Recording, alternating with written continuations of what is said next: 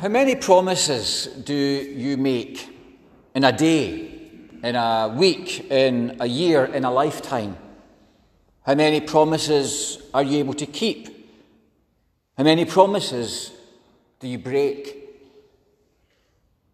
Is it always possible to stick to a vow that we've made when life tells us that sometimes, be it other influences, be it chance circumstances, managing the events of life means that keeping our promises is never easy. Here's a few promises, vows that you might recognise. And put your hand up if you know them. Um, I promise that I will do my best to be true to myself and develop my beliefs to serve the Queen and my community, to help other people, and to keep the Brownie Law. There we go, good stuff. On my honour, I promise that I will do my best to do my duty to God and the King, or to God and my country, to help other people at all times to obey the, the Scout Law. Excellent. Uh, now, BB's doesn't quite have it in this form, but the object of the Boys Brigade is the advancement of Christ's kingdom among boys and the promotion of habits of obedience, reverence, discipline, self respect, and all that tends towards a true Christian manliness. And it's, it's like a, a promise that Boys Brigade uh, boys would be asked to follow. In a few weeks' time, we will be welcoming new members by profession of faith, and they will include this vow to follow Jesus Christ in their daily life, to be a faithful disciple in the world, to play their part in the Christian community. Many of us might recall the vows that we've taken as parents at the baptism of our children, promising to bring them up in the life and worship of the church. Finally, what about wedding vows? Do you recall the ones that you made? Something like, Before God, in the presence of families and friends, I take you to be my wife, and I promise you my love, my loyalty, and my trust. Vows, promises, are everywhere in life when you think about it. School rules, the covenants of organisations that you belong to, in our relationships with each other, and always in our relationship with God.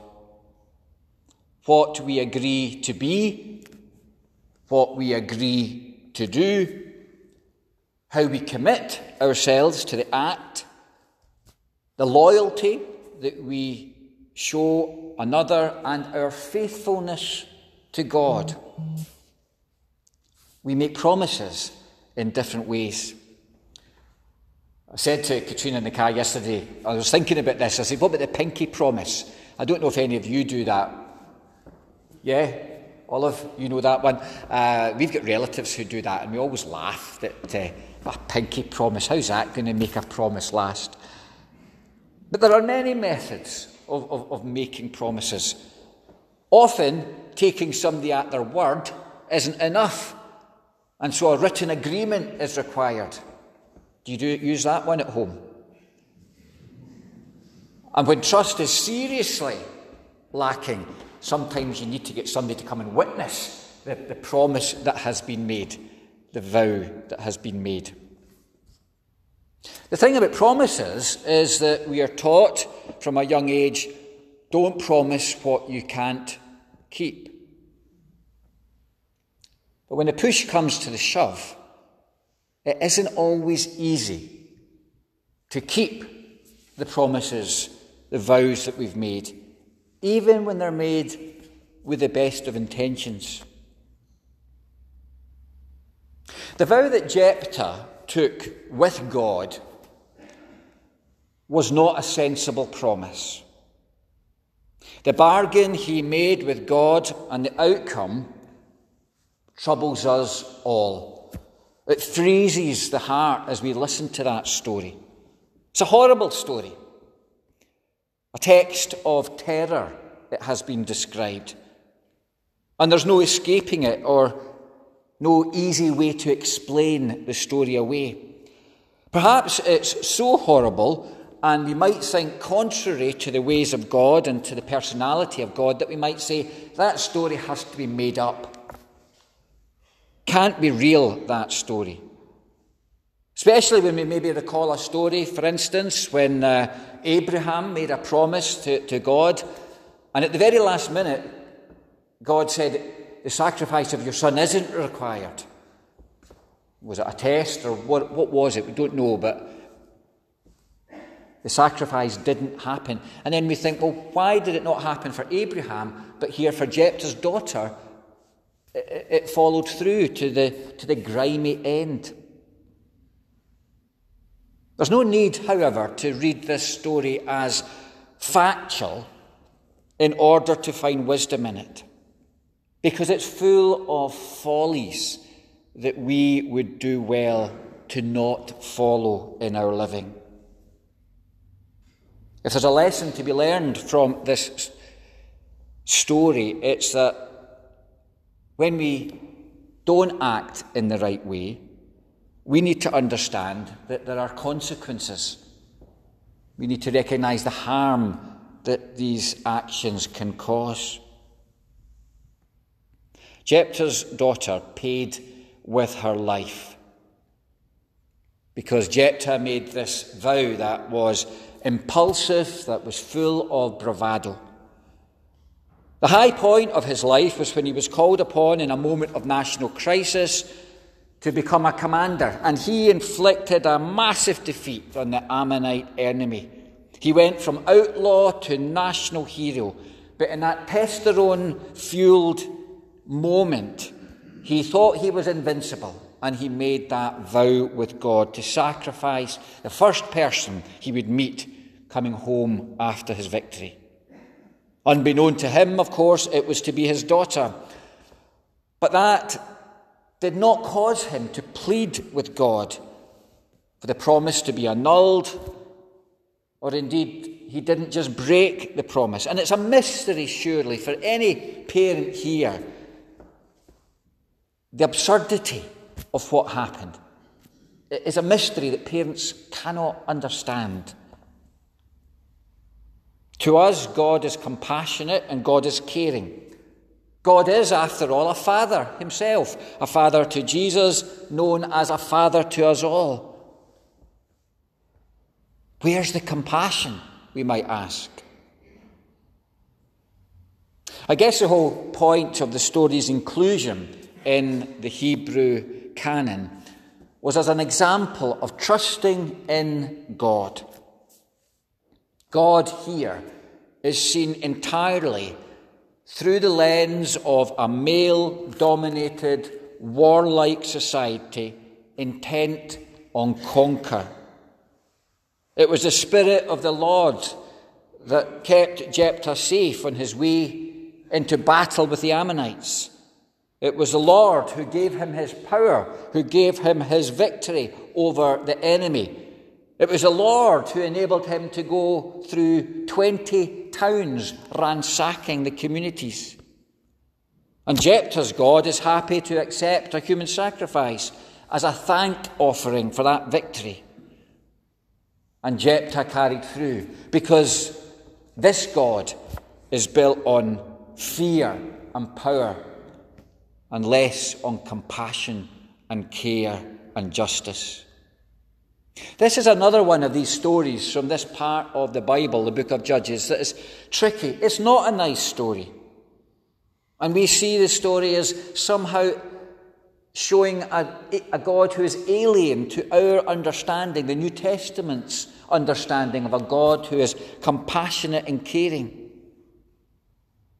Yet, it's a story that is so shocking that it forces us to consider the vows and the promises that we make, what they consist of, what they promise, and to whom we make them.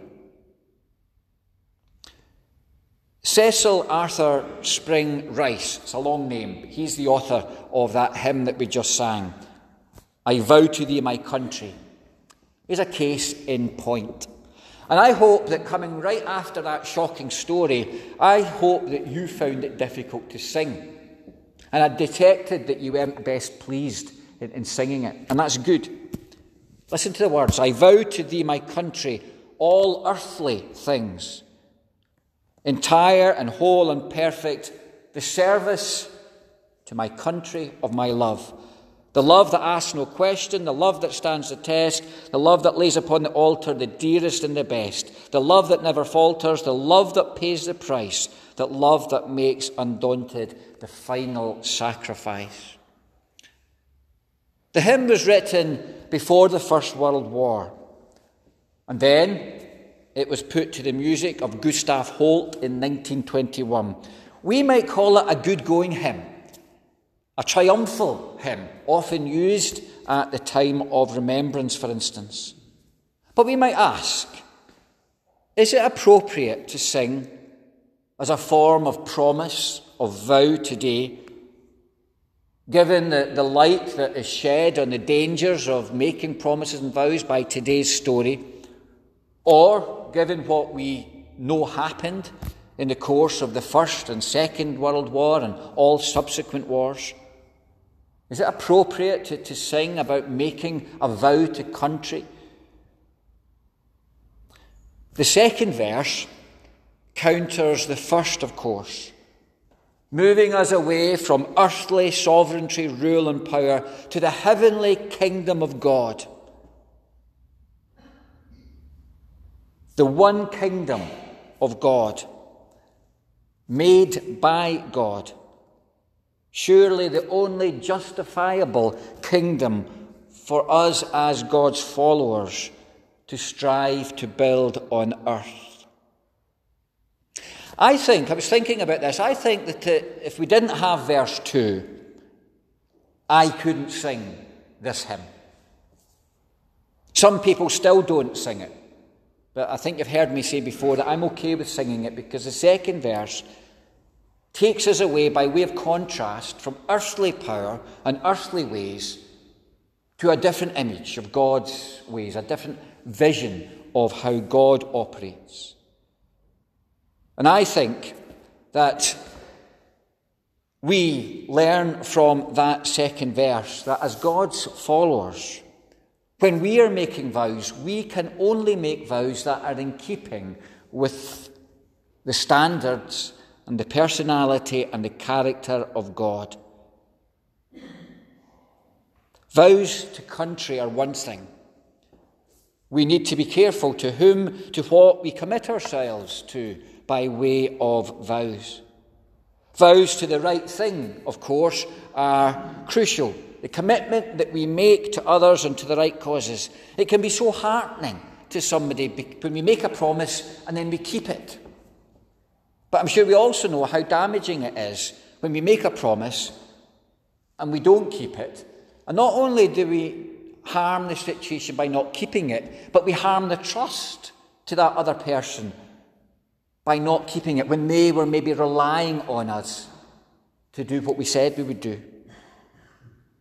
Over the course of years in churches, we have seen hundreds of thousands of people committing to church membership and to faith. Yet the question that many have asked is why the outcome to that profession of faith ends up being absence. I heard the story this week of someone in another church whose partner died. And though he was a church member, it was a humanist funeral. In explaining to the minister, the surviving partner explained her husband actually had always been an atheist, but in order to have their child baptized, the minister of the time persuaded him to join the church or he couldn't conduct the baptism. In the same conversation, The woman, who was an attending church member, was lamenting the fact that in the olden days the church roll of that church was vast. Over a thousand, she said. And look at it now, minister. We're down to the mid hundreds. And church just isn't the same, it's not as full as it once was. The minister had a hard time taking the two bits of this story together. On the one hand, that idea that people would take vows to join the church when actually their heart wasn't in it. And secondly, lamenting the fact that the roll was drastically reduced and that the church was emptying, and yet the person wasn't putting the two parts of the story together. Promises, vows. They need to be taken by the heart. They need to be honestly made. Whilst being realistic and appropriate, there needs to be genuine commitment to their keeping, effort and application. Vows made in our case need to be in keeping with the Spirit of God. We have been taught about this God who is compassionate and who is just. The vows that we make about how we seek to follow the example of Jesus and live in the world need to be made out of respect to God and need to be made with commitment to fulfill the promise to live like that. We will make, we will be part of, and we will be aware of many vows across our life. Today we think about loyalty to God, not the God of Jephthah, but the God of the New Testament, that compassionate and just God. We recognize the importance of making and committing to the right vows. We recognize the effort that we need to put in to make sure our promises are not false or without integrity, that they are not lost sight of, nor intentionally or unintentionally consigned to that bin that we call the bin of the best laid plans, intentions, and promises.